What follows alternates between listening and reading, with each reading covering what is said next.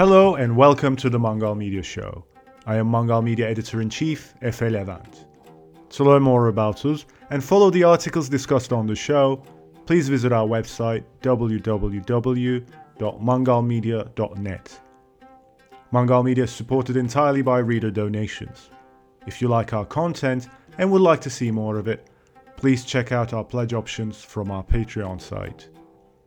Listeners who like fiction can also buy our illustrated short story, Guide to Every City, written by myself and illustrated by Ala Al Guide to Every City is a guide for a fictional city inhabited by insects. The three different species of insect in every city hopsters, sloggers, and buzzies live segregated lives on their isolated neighborhoods. The book not only presents a commentary on social divisions within urban life, it also satirizes contemporary travel writing. The fictional author of the guide, Steve McCracker, is a thoroughly unrelatable hipster who genuinely believes that the rest of the world did not exist until he discovered it for some over designed travel magazine. You will laugh, you will cringe. In the words of Steve, you will never be the same again. In this episode of the Mangal Media Podcast, I am joined by Ayman Makaram to talk about the short comic book him and Hisham Rifai have produced for Mangal Media, A Letter Home. A Letter Home, which will be released later this month, is a deeply personal medley of emotions about Beirut, loss, and dislocation. Ayman Makaram and Hisham Rifai walk a delicate line between yearning and indignation for the home they have left behind. The beauty of this illustrated short story is its bravery in tackling irreconcilable emotions without falling into rose tinted nostalgia or crippling cynicism. The ease and harmony with which the words and pictures blend together is a testament to the outstanding creative chemistry between Makaram and Rifai. Um, I'm here with Ayman Makaram, and we are going to be talking about a very exciting book that we are just about to release. Um, I still don't have like an actual release date yet, but I think we're looking at somewhere in early April. Uh, hello, Ayman. How are you? Hi, I'm doing all right. How about you? Good, good. Uh, can you tell us a little bit about yourself and your uh, previous collaborations with Hisham and the kind of things that you're working on right now as well? Yeah, sure. Um, so yeah, hi, my name is Ayman Makaram. I'm a, a writer um, with a background in screenwriting, but I've mostly lately been tending towards comics. Who I've been collaborating with Hisham Rifai. Um, he's the graphic illustrator he's the drawer he's as some people call the artist um, and yeah we've been working on comics for about two years now uh, mostly political but oftentimes very personal comics obviously the two um, relate to one another um, and yeah that's about it um, so the book that we're going to release together it's called a letter home and I quite I love the title because the book that's literally what it is. It is a letter home, and there's a lot of elements in it that make it kind of come to life as an authentic letter home. Like even the the, the, the sort of like quote unquote character that you write the letter to is a real person. Uh, yeah, so and maybe you can. Yeah, I was just going to ask. Maybe you can tell us a bit about how you got started with this project. Um, no, yeah. So basically, I've only just left Lebanon um, a few months ago, and as I'm sure you know, the situation is just horrendous at the moment, and the, the last few years being there was just horrible. And leaving wasn't very easy, but obviously, it's you know to me the right choice, and uh, everyone would agree. But obviously that comes with some issues and a lot of longingness a lot of you know, I, I have a lot of time now that I'm here in Vienna where like nothing really happens on a day-to-day basis um, to really reflect and and I would say look back on, but honestly, the thing that I've most experienced is this inability or like refusal to think, because uh, um, and or to think about the things we went through and the things that we survived and the things that have ha- that happened. and especially now that I'm here, I just wanted to forget. And what has been happening to me a lot, I've written a lot about this on my Twitter, and it ended up a lot in the the comic is I've been dreaming a lot. And I do remember my dreams and very, very intense dreams. Like almost every single dream, I, I dream of the Israeli jets. And not just the Israeli jets, the Israeli jets shooting at me. You know what I mean? This really intense uh, exaggeration of the dreams, of the, you know, sort of reality. Um, but yeah, and so I sort of found myself, whether I liked it or not, being confronted with those memories and those images and sometimes there were nice dreams like i was able to see friends and like be with my mother and just kind of experience things that oftentimes I, I just don't feel like I have the emotional or psychological space at the moment yet to contemplate. And so, yeah, I decided to write this. And I'm sure you remember the first draft was a very kind of angry poem um, not just angry at the situation, but angry at this kind of nostalgia, which I know we we as Arabs and as artists really have a problem with, and like there, it's a big discourse. I was recently listening to an episode of Fire These Times with Joey Ayoub with uh, I forget her name, but yeah, they talked a lot about how nostalgia is almost like a dirty word, and I remember the first draft did I felt that. And I felt myself moving through those cycles. And because I've been feeling these things and experiencing this sort of disconnect from home, but also disconnect from where I am at the moment. And I found myself reading, you know, um, Mahmoud Darwish and listening to Kulthum Fairuz whatever. And nothing about these things in themselves, but sort of what am I doing, you know? Um, and then found myself watching a lot of really bullshit Lebanese nostalgia stuff. And obviously, uh, Lebanese have a very bad experience with nostalgia, especially with, you know, how much shit we've gone through and how this idea of resilience as well is a dirty word because halas, we're tired, you know, we can't anymore. I don't want to, I can't, uh, and, but I don't have an answer for what else, you know? Mm. Uh, so in the first draft, um, I think I had something about, you know, fuck the phoenix, about wanting to to piss it dry or something. Like what what's that bird ever done for me? Um, but then I, I sat with it a bit longer and I really started to think like more in depth about nostalgia, about what else we really have, about how better to think of nostalgia. Cause like at first I was sort of like wanting to get rid of nostalgia, but now mm. I'm constantly confronted with almost the necessity of the situation I'm in, where it's just that's just you know, I'm not happy where I am. It's also quite uh, kind of um revealing that it's almost kind of like a therapy cliche you know the things that we kind of like react to the most violently we do so not because we're just like simply angry with them but we are kind of like disappointed with them like we put them in a special place in our lives and then they kind of like uh they don't give us the kind of like affection that we deserve or like that we that we decided we deserve. And then our passion and love for that thing turns into like a complete hatred. And i remember like our back and forth while i was doing the editing for that as well. And i feel i, I believe we had this conversation about like you know but what vulnerabilities does this kind of like nostalgia bring out in you? Like maybe we can be more kind of like transparent about that. And and it worked really well I think a lot of it is grief. And I think grief is a word that really needs a lot of unpacking and not just like as from the Lebanese experience, but grief as such a, a huge experience for not just people in the periphery, but people like just so much. And now with climate grief and the, the sort of like inability to think of the future mm.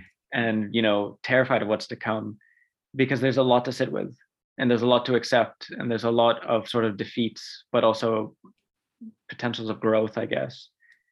And so I, I, think this is why i naturally lean towards writing it as a writing this comic as a letter to my very my best friend back home uh Tariq Kablawi um because uh, first of all, like my having left Lebanon now disconnects me from a lot of things, but a lot of it with him.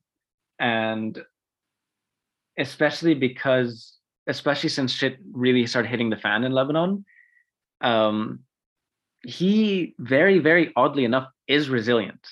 You know, he was in Gemmayzeh, like the, the neighborhood right across the port. Like he could have died. He very, very easily, very easily could have died. And I don't know, a few months later when we're talking and I'm still shivering and every sound triggers me and makes me just like, you know, vomit essentially. Uh, to him, it would just sort of like slide off his back a bit, like, yep, this is what it is. It's shitty, but that's what it is. And so those disconnects really start to form between us. We're very similar growing up and our disposition and the ways we think.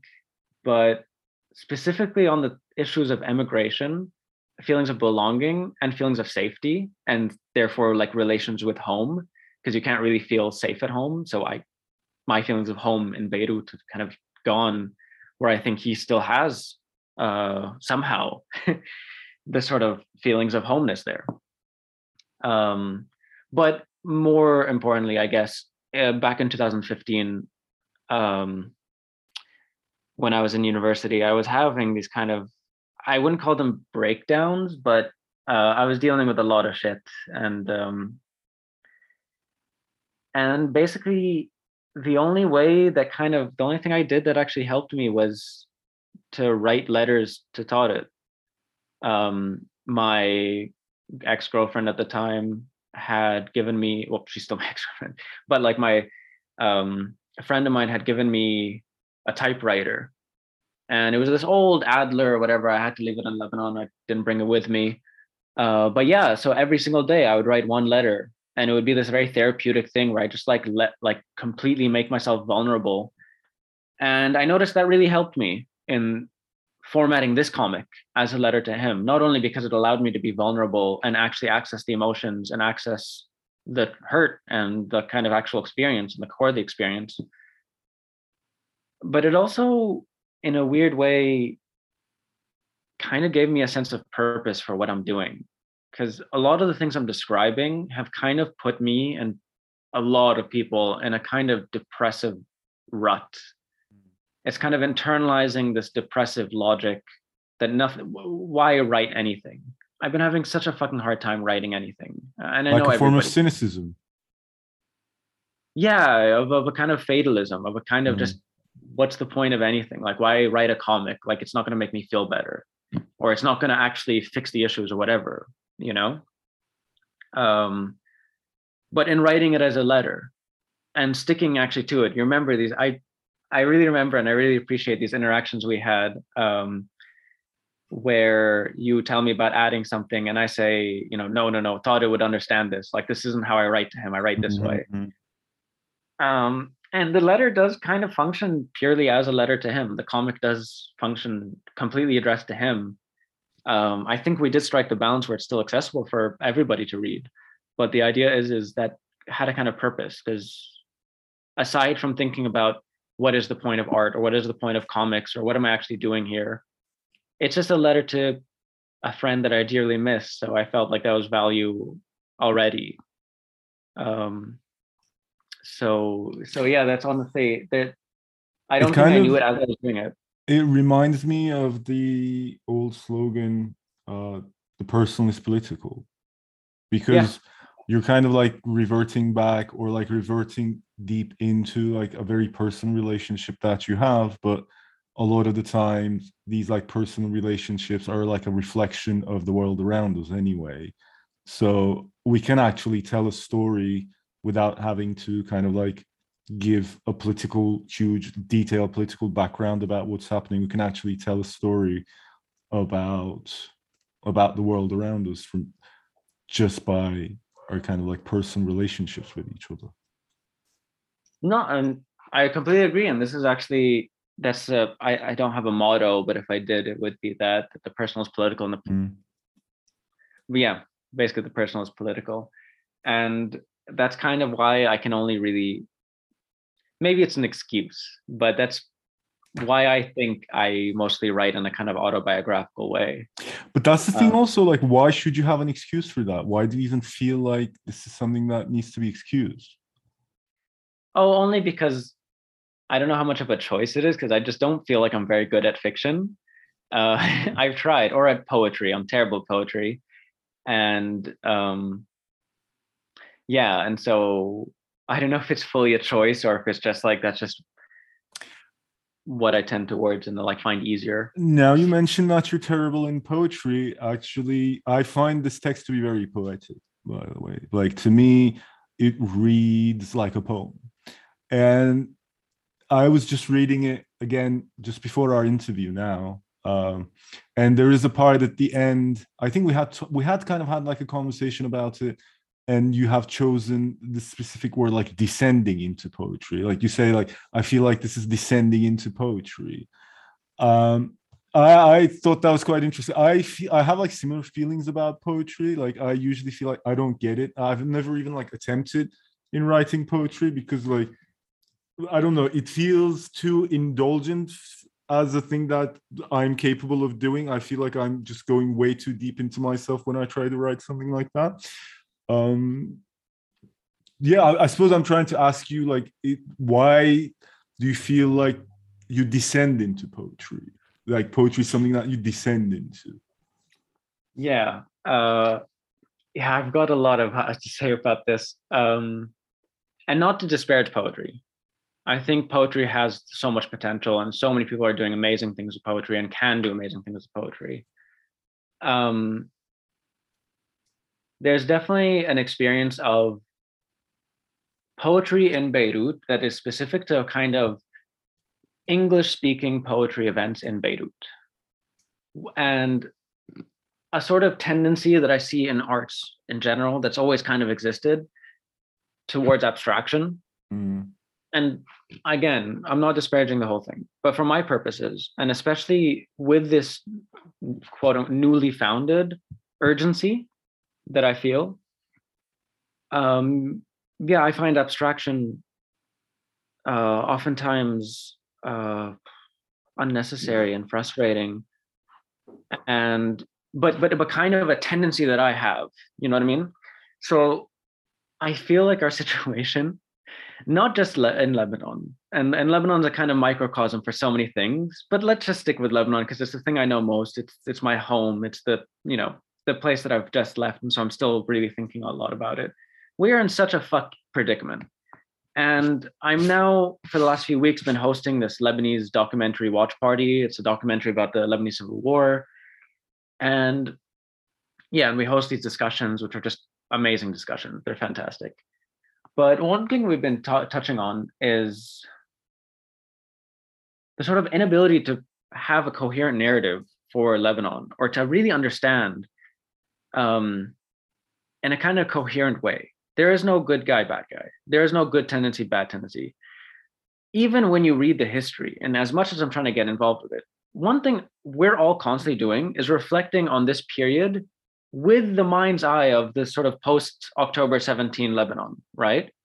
As in, we have seen failures. We have seen how like dirty things can get quickly and how messy they can get. And so looking back at 75, looking back in the 70s and earlier, we're constantly thinking, what could we have done or what could have been done? And it just feels faded from the beginning. And it feels so fucked up at the core. And so at the moment, genuinely thinking about what can be done for Lebanon, it's one of the most, this is why the Lebanese are completely burnt out.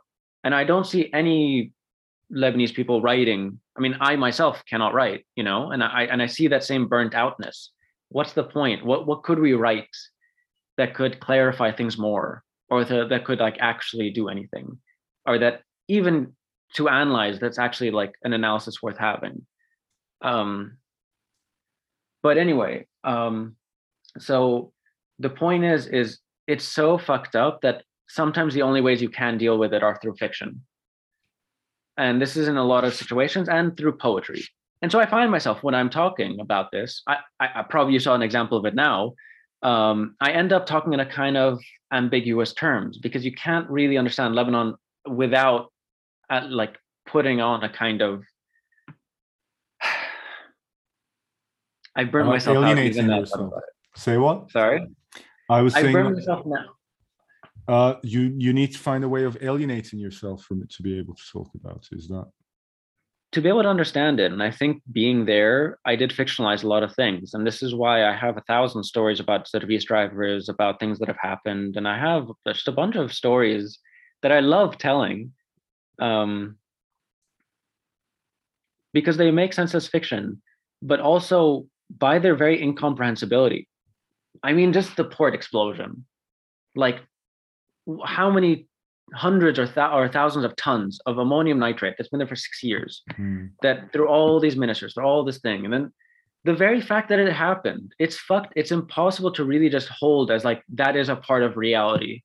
And so yeah, you have to have that disconnect. Or I feel like if And you were so- far enough removed from it, it might actually be a hilarious story of like how this was allowed to happen. Like there's that aspect of it as well. Like the surreality of the entire thing is just like it's very difficult to, I suppose, find an angle to enter into. Do I approach this as a funny story? Do I approach this as a horror story?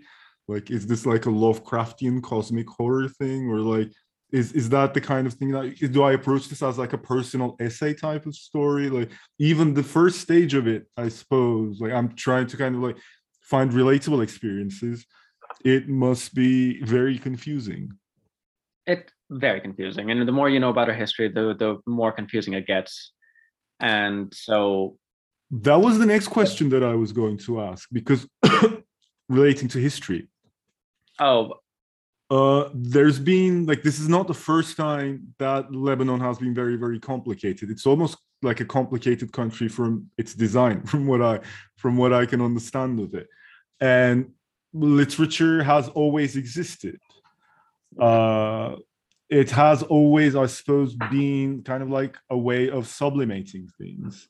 And also from like our previous discussions with you like i always get the sense that literature has changed very profoundly within this generation. It has kind of like that's also the kind of struggle that you're having with this entire nostalgia thing. Like previous generations have been a lot more comfortable with the ideas of like resilience and nostalgia and like uh, a core about Lebanon that they want to believe in. But it appears that your generation uh, are trying to create a new language of trying to deal with this, like both relating to this experience of kind of quote unquote having an affection for this m- motherland i suppose. Like I, I, I cringe when i say words like that. But having that affection but also having like a profound anger against it as well. So this is the first time it's a historic moment where this kind of like these two the clash of these two sentiments are being expressed in an entirely new way No, percent, and I, and you see a lot of it from a lot of writings, and um, I think, I think his name's Ely Dagher has a short animated film called Waves '95. There's a lot of this conflict, and um, again, to to to bring up Joey Ayoub, I think he wrote an essay actually for you, I think for Mangal Media, uh, or it was published in Mangal Media, where it's um, just the title itself. resilient broken We're not resilient. We're broken. Mm. and and it's just that equation doesn't fit really anymore and um yeah i don't know there's there's definitely a lot to think about in terms of the sort of intergenerational splits in lebanon uh and it definitely a lot has changed since october 17 and there's sort of a, a new consciousness but but yeah this is why you saw these sort of clashes of ideas on on in the revolutionary squares at the time. I talk about the phoenix. So the phoenix that you see in the comic at first i was taken in by it because let me tell you the story. Um it was probably a week 10 days into the uprisings. Mhm. and this is historic. This is unprecedented. No one had ever really we speak to each other in small circles but to be out on the streets for such a prolonged time to be saying the things we're saying to be having these feelings that like so for so long we're closing this thing of nothing's ever going to change in lebanon you know we have the same fucking assholes the same warlords for like 40 years. The Jumblat family have been like big, a big feudal Druze family for like 400 years or whatever. Same with the Arslan, same with whatever. So, yeah, it's really hard to overstate what it really felt like at the time. And one of the things that we did uh, was build tents in Azariya and in Sehat Shuhada, the martyr square. And some of these tents were places to sell, some of them were parties, some of them were like stands for organizations, some of them were just spaces to hold meetings, right? And it was amazing. It was beautiful. It was inspiring. And it's one of those things that if you talk to people who were there, this is the thing that they're still holding on to through all of the shit. Those those memories of the first few days, the first few weeks. So on the ninth day, about, I'm not exactly sure, I think seventh or ninth, um, partisans from the Harakat Amal and Hezbollah came down and destroyed and just like rampage. And with the collaboration of the um, interior uh, like security forces like this is documented. Um, went down and destroyed all the tents burnt shit down created created havoc terrified everybody who was there. And i went down uh, that day. I don't i never rushed towards danger but this day for some reason it was just like i'm going I saw it on TV and I was like, oh, I'm going. I don't know why the fuck I did that. But so I remember the carnage. I remember seeing not the carnage, but like the fi- the people putting out fires, the melted plastic, the tents completely collapsed, everyone crying. Um, again, you find yourself in these situations where you can't really just accept that this is reality. It just doesn't mm. fit.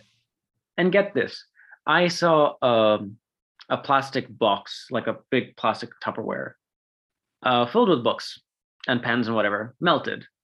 And on the floor, there's a small children's book that's slightly burnt on the sides, but you can still read the title. And the title says, I am not afraid of anything. Mm. And the fucking book is about a girl who's just like, I'm not afraid of spiders. I'm not afraid of thunder or whatever.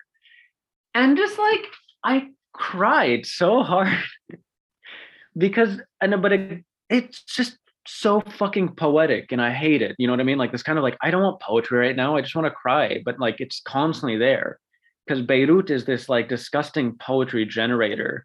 And again, the worst, most intense, vulgar, whatever poetry, but poetry nonetheless. Um, and so anyway, some guy, some artist decided to take all the poles from the broken tents and build a phoenix. And I remember at the time thinking, wow, that's actually really cool. Um, little did I know, obviously, eventually I'll, I'll grow to fucking hate that phoenix and hate all the symbolism. Um, not just because it's like a kind of bourgeois distraction for me, um, but like also how symbolism can really turn really ugly really quick. And we started to see that so does that explosion. does that symbolism mean because like the phoenix is kind of like a like a national symbol for lebanon as well? I don't know if it's a national symbol. I know it's like it's a it's a symbol culturally like in our um like poetry or whatever. Um but it's not just the phoenix um, one aspect of the of protest that I hated so much that I was so critical of from the very beginning, well, not the beginning, because some of times it was quite cool and fun, uh, was the loud music, was these trucks that would come and just like dominate the space and monopolize the space and blast out this bullshit Thawra music. Um, which would always have the most like banal lyrics, you know, and always about Lebanon حترجع or whatever. والحق ما بيموت. Like Lebanon's gonna come back. Ooh. Just so much, yeah, that it gets obnoxious and nauseating. It's just خلاص, like enough. Um, and again, I don't want to come across as someone who just hates poetry or symbolism. A lot of the times it's super important, but there is a sort of imposed symbolism um, like I don't know. There's a symbolism of Killun Yani Killun, which is the sort of main chant of the of the revolution of like all of them means all of them, which really helps in kind of as a sort of political analysis.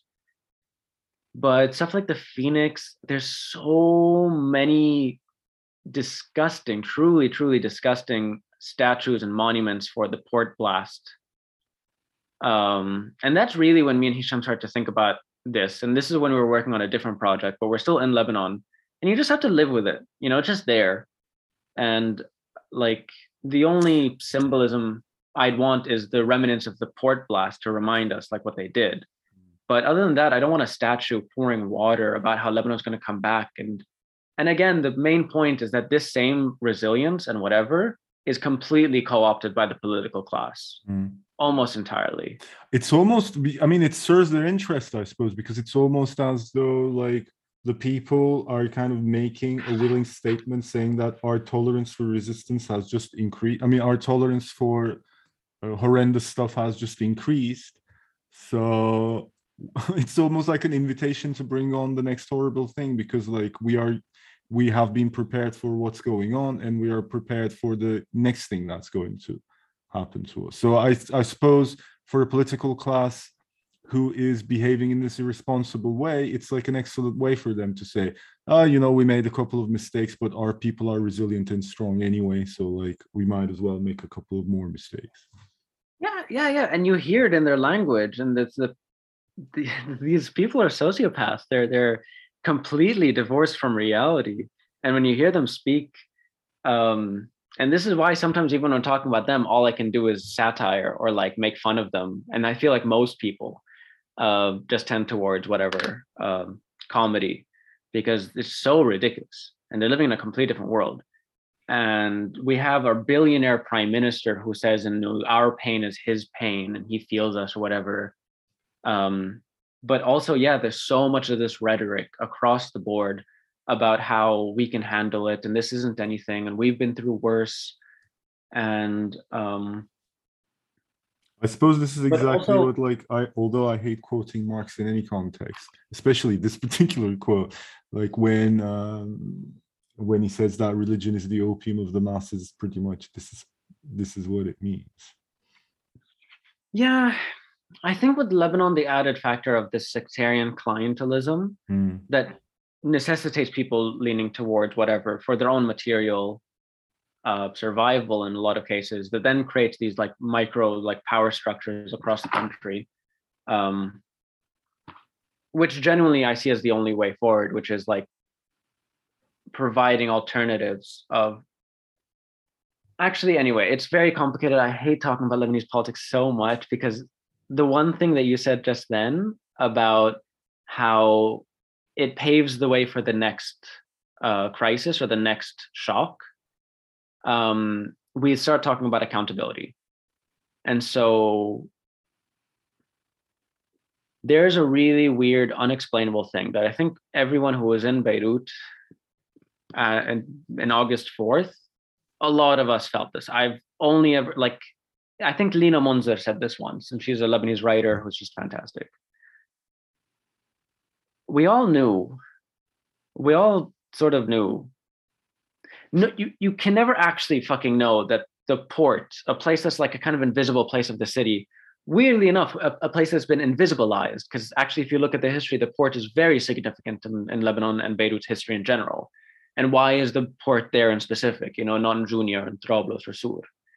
But anyway, this kind of invisible place I've never even thought about fucking explodes, destroys a third of the city, a fifth of the city, kills 200 people, displaces whatever, traumatizes us all. For some reason, we kind of knew something was going to happen. No one knew that. No one knew when. But even me and everyone I've spoken to has these split second thoughts that happen right after the explosion. And for me, immediately it was a, a kind of analysis of like literally in the first like two seconds, it was like, oh, this is because I heard an explosion over there and an explosion here. Oh, maybe there's something over there and they're attacking here because they're going to announce the results of the tribunal for who assassinated Rafic Hariri. And I live next to Saad Hariri's resident or former resident, So maybe it's an attack there. But at the same time, the one of the first things that popped in my head was Akhiran it's finally here not in anticipation but as in this is it it started. I think everyone has a different idea of it, but this feeling is so impossible to describe. But yeah, so because because and as we saw, it happened, and it just we had to move on, or we had not we had to move on. I mean, a lot of people are still like protesting and yeah, you know, like this is like great work, but in terms of just like the daily life there, we just have to accept that they bombed our city, and we just and so again, the next one, whatever, if there's a another invasion in Israel or there's another clash between here or there. So it's this perpetuation of this cycle of violence. And yeah, you're right. A big part of it is the fact that there's no accountability because there's no ownership of like this violence. And and a part of it is that there's constant blame pushed on everybody else. And and a part of it is pushed on people. And it's this masterful gaslighting where it's like, you can handle it. You know mm-hmm. like oh you can live, you can survive this one. You survive the civil war. You survive this. Matatul ham we'll we'll cross this. I think the peculiar thing about this sense of like uh, predicting that something is going to happen is that it works two ways on one hand it's kind of it works as a kind of subversive mentality against the power structure that tells you that everything is okay because like you deep down know that something horrible is about to happen but on the other way on the other way it works as a kind of like i suppose like a tool of submission because like as soon as that thing happens mm-hmm. I imagine you also feel a sense of relief because there's this horrible thing that you're waiting for it to happen and now it has happened. Ah so that was it. So i suppose it could lead to that sense as well. Oh, so this was it. Okay i mean it has happened and it was really bad. I'm in one piece.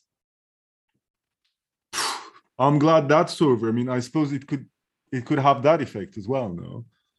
So that brings up something kind of funny that I don't think I've ever really mentioned to anybody, which is I mean, no, this was a big thing on Lebanese Twitter at the time. Mm-hmm.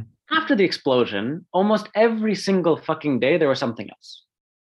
A generator exploded there. A weapons uh, um, ammunition blew up in the south. A massive fire in the same port that just exploded, that like literally covered Beirut, a huge plume of smoke gunfire over there whatever. It was daily, daily, daily. And what would happen for me is once it happens, once whatever happens, happens, and we all clock it as like that's the thing that's going to happen today, yeah, we can move on. We lived, and so this is why for me, I really became kind of an insomniac. I mean, I always kind of was, but because those things would usually happen during the day. If something were to happen, it would happen during the day. And so I almost took like ownership like at the night it was i was able to be free of any of this worry or whatever and so i ended up at the time i was living with hisham sorry i feel like we should get closer to the, the comic because uh, hisham uh, is the the artist uh, he's like the second half of Bisley number six and um, we stayed up so many long nights and that's all we did and that's what was so painful about the electricity cuts especially in summer mm. because i couldn't sleep early too. And so I was up late, sweating, miserable. I wonder how all of this is going to come across to like a non-Lebanese listener because I mean I'm a non-Lebanese listener. I know, but we've had these conversations, and and like uh, you, you you speak to Lebanese people, so I'm, and like, but honestly, genuinely, what happens is that I feel kind of stuck in my situation sometimes, and stuck in my uh, headspace, or you know, I don't know. This Sometimes I feel like I can't overstress to you like the extent to which this is kind of like relatable.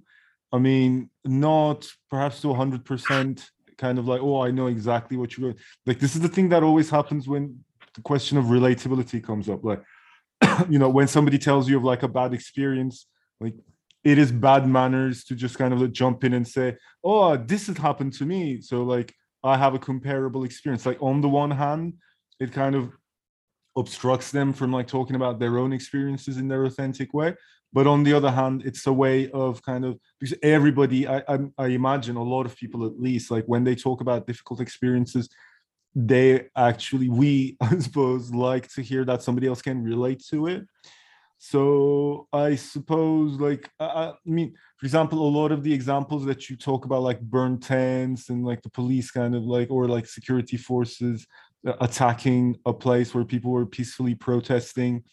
Uh, I mean, I have similar experiences, not the same violence, of course. Like, I don't want to uh, make those exchange ex- experiences kind of like interchangeable, uh, but like the Gezi protests and a lot of the a lot of the feeling of feeling really excited about being in this place, but finding some really problematic things that are kind of related to this uh, expressions of nationalism that kind of like translate to here that like I find to be extremely relatable as well. Um, so I think a lot of non-Lebanese listeners uh, would find relatable things, and I think even the parts that are not exactly like translated, I think we have a lot to learn from each other, like while discussing it and putting it into context. Yeah, and you hit on something that's actually a another core um, thing that I think about when I write, and it's I think I mentioned to you when I first approached you with this script um, for a letter home um, which is basically that if for nothing else, this piece can be cathartic mm. for me and for other people. And I found that this is why I'm so interested in the idea of the personal as political, because first of all, we're all just humans, and so like we can relate at that experience. Second of all, it so it allows you to connect other people at that human, like empathetic level. But sometimes um uh, how do I explain this? Um yeah, no, okay. Honestly, sometimes it is just giving name to something. Mm. I found myself incredibly like in terrible situations and just reading something and relating to it, and it just helps me cope. Mm. But more than that, I think Lebanon is such a good example of how we cannot fix our own problems, or as in, we need international solidarity. We need regional solidarity. We really need internationalism. And I m- most of the world does, you know? And and this is something that's just so important. And I know it's on on your mind, and I know it's on a lot of people's mind. But so yeah, by making myself vulnerable and sort of saying, like, hey, you know, I, I don't really know what the fuck what I'm talking about, but like I've been through this stuff and obviously I'm a bit critical, so I, you know, check and it's not like everything that's immediately my experiences therefore fits into a perfect political analysis.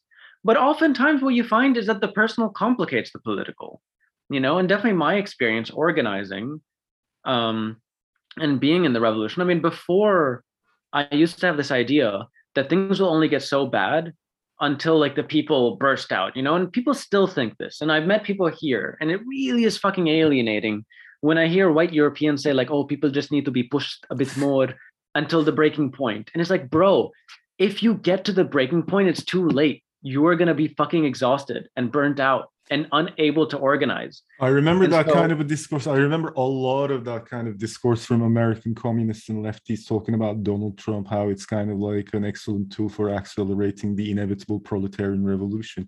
And I feel like just listening to that and just the kind of like the bombast of that argument the the extreme kind of like the meganess of everything just to me just feels so unique almost like parochially american you know like yeah. everything has to be huge it's got to be big it's like almost the same as donald trump it's like you have this like fantasized revolution in your mind that you don't mind donald trump coming to power and torturing people with that with his kind of like tyranny so that you can get your like fantastical like Hobbitland revolution.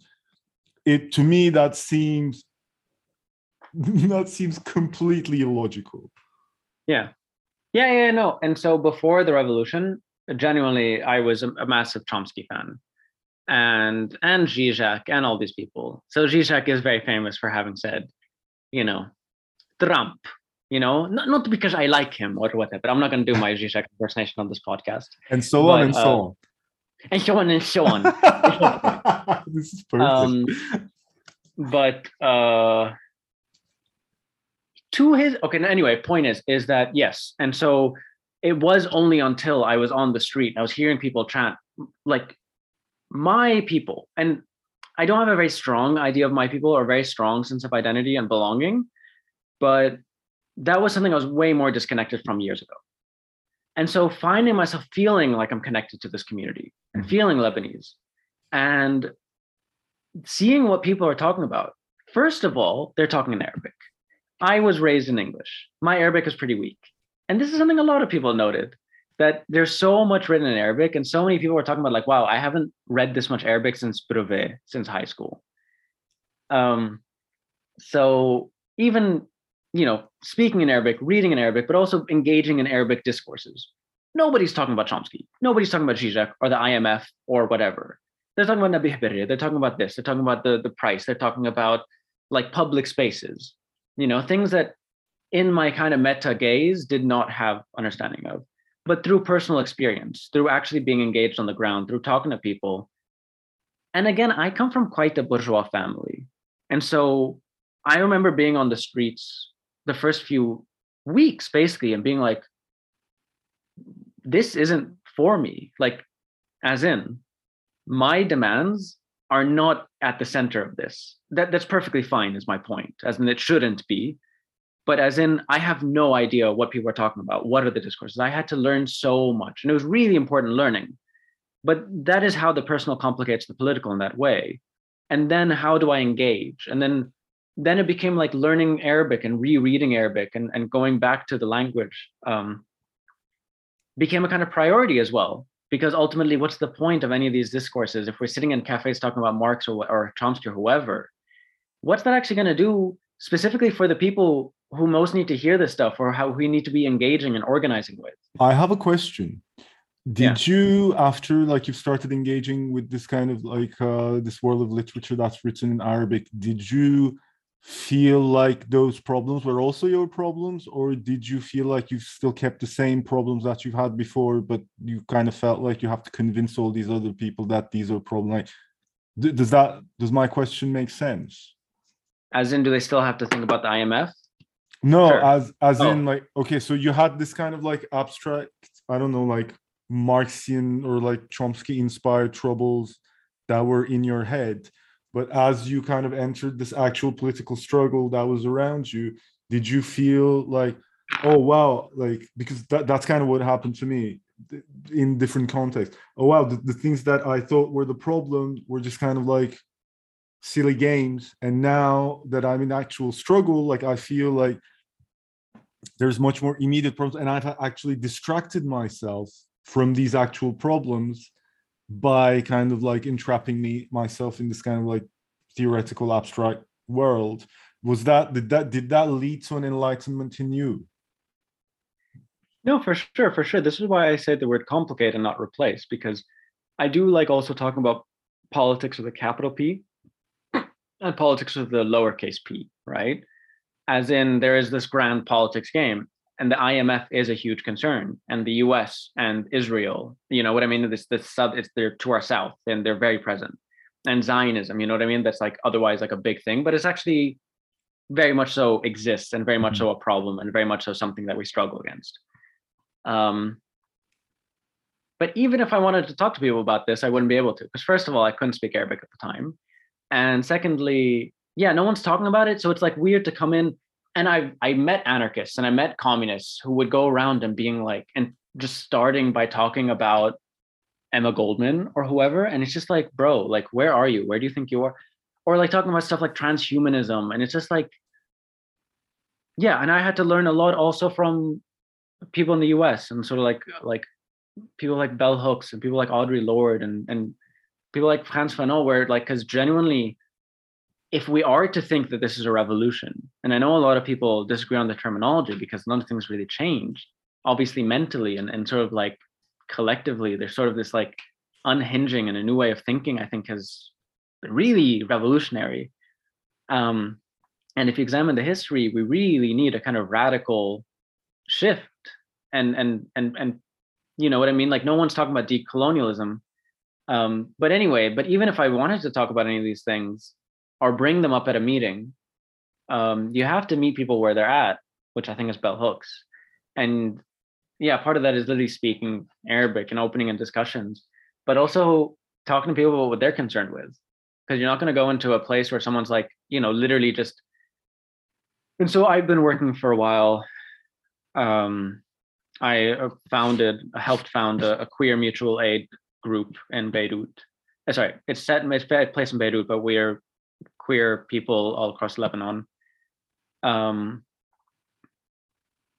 and yeah, I don't know if once you once you start listening to the concerns and struggles of like a Syrian trans woman refugee in Lebanon, you know what I mean? It just totally changes like the your ideas of priority of mm-hmm. urgency um, and it adds to it i think it doesn't necessarily replace it because the imf and that did enter into our discourse to, to be fair um, with, especially with the euro bonds in march 2020 um, because lebanon is this really fucked up debt economy.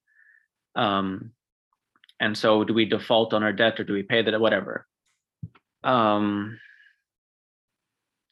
but yeah you sort of have to add to that like a real if a if you want to just understand what's happening but b if you actually want to be an actor and actually want to organize and do something you do have to work at a very local level to really understand what people are even talking about. Because if you come in and you're only talking about these states and these whatever that no one else is talking about you just seem foreign and weird and kind of too online which is basically a big criticism I have of a lot of like hard left tees in the what's it called, who aren't interested in mutual aid, who aren't just interested in like community organizing. Um, but yeah, and so I think it, it complicates things, it problematizes them, and ultimately I think it expands. And I think this is exactly what we talk about when we talk about intersectionality. Um, and yeah the complex the, the, the several layers the several power structures that we're dealing with again in lebanon but this is obviously relatable anywhere. Because we're talking capitalism imperialism. Again bell hooks capitalist imperialist white supremacist patriarchy. I'm not going to go to everyone in lebanon and be like that's the problem. I have this in my head and obviously again that problematizes the problem because chomsky doesn't use this term. And um, and yeah and even when some even when talking about something like imperialism now uh the question arises like all imperialisms or like selective imperialism you know like i i don't think the word like being i'm against imperialism does not have this it just kind of rings really hollow. No yeah. No it's a big red flag when someone calls themselves an anti it's a shame. Yeah. But if someone says anti-imperialist i sort of go like I have to, you know, it's like white people and like putting like pro Palestine and that's it. And then like you start with uh sure enough, they're like Assad supporters or whatever. They might uh, turn out not to be, but like I just don't have the patience of like asking them, you know, like, are you aware? Just like I've come to a point in life where like, w- like whatever politics white people kind of like express, I'm like, good for you, and just like move on. No, exactly. And that's another thing, actually. That's a good point. The people with whom I have these conversations with, or that I, I find want to have these conversations, and a lot of white people, but also even in Lebanon, um, usually I just find these aren't the people I want to be mm. discussing mm. with or organizing with. Like they're not allies or they're not actually really located in the real in, in reality. I and can so, sympathize with their confusions, but I'm just not curious in their position, basically. No, I know, but I, I found that they're just so much more present to spend time with and to org and, and different people to be organizing with um, that I think creates so much more of an impact at a much level, like even at a very local level. But yeah, I, I found those conversations to be utterly, like completely useless. And we're talking about, I've been in hundreds of these conversations at Cafe Yunus and Hamra. And I used to be so indulgent and talk about ah when the revolution comes i will be a writer that, you know what i mean? Uh-huh. and then the revolution came and i was just like oh i don't know shit. I don't know anything like i really just have to learn from the bottom up. And yeah yeah and so again like i don't want to be organizing with people who only talk politics capital p um and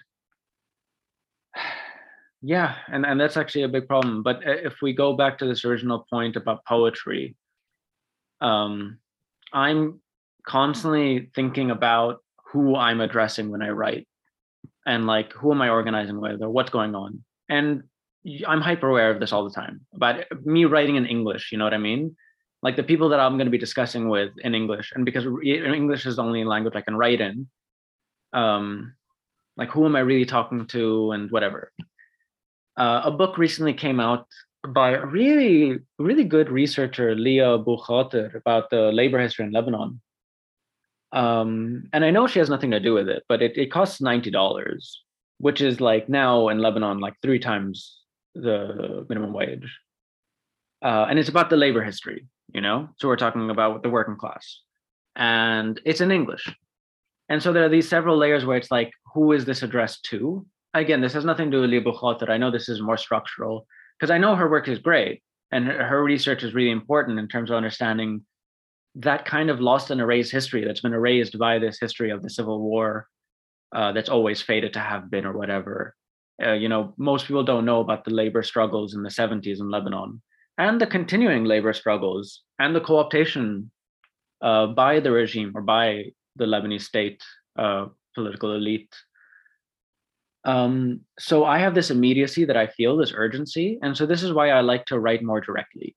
But also i like to write in a simple language and i just feel like too much is lost in poetry for my purposes because i see a lot of intersection a lot of um, art as having a lot of necessity at the moment not just for satire and not just for information and whatever but genuinely we are fucked and we really need to be imaginative and creative about how we get out of these situations and who best to do this but artists and writers and whatever.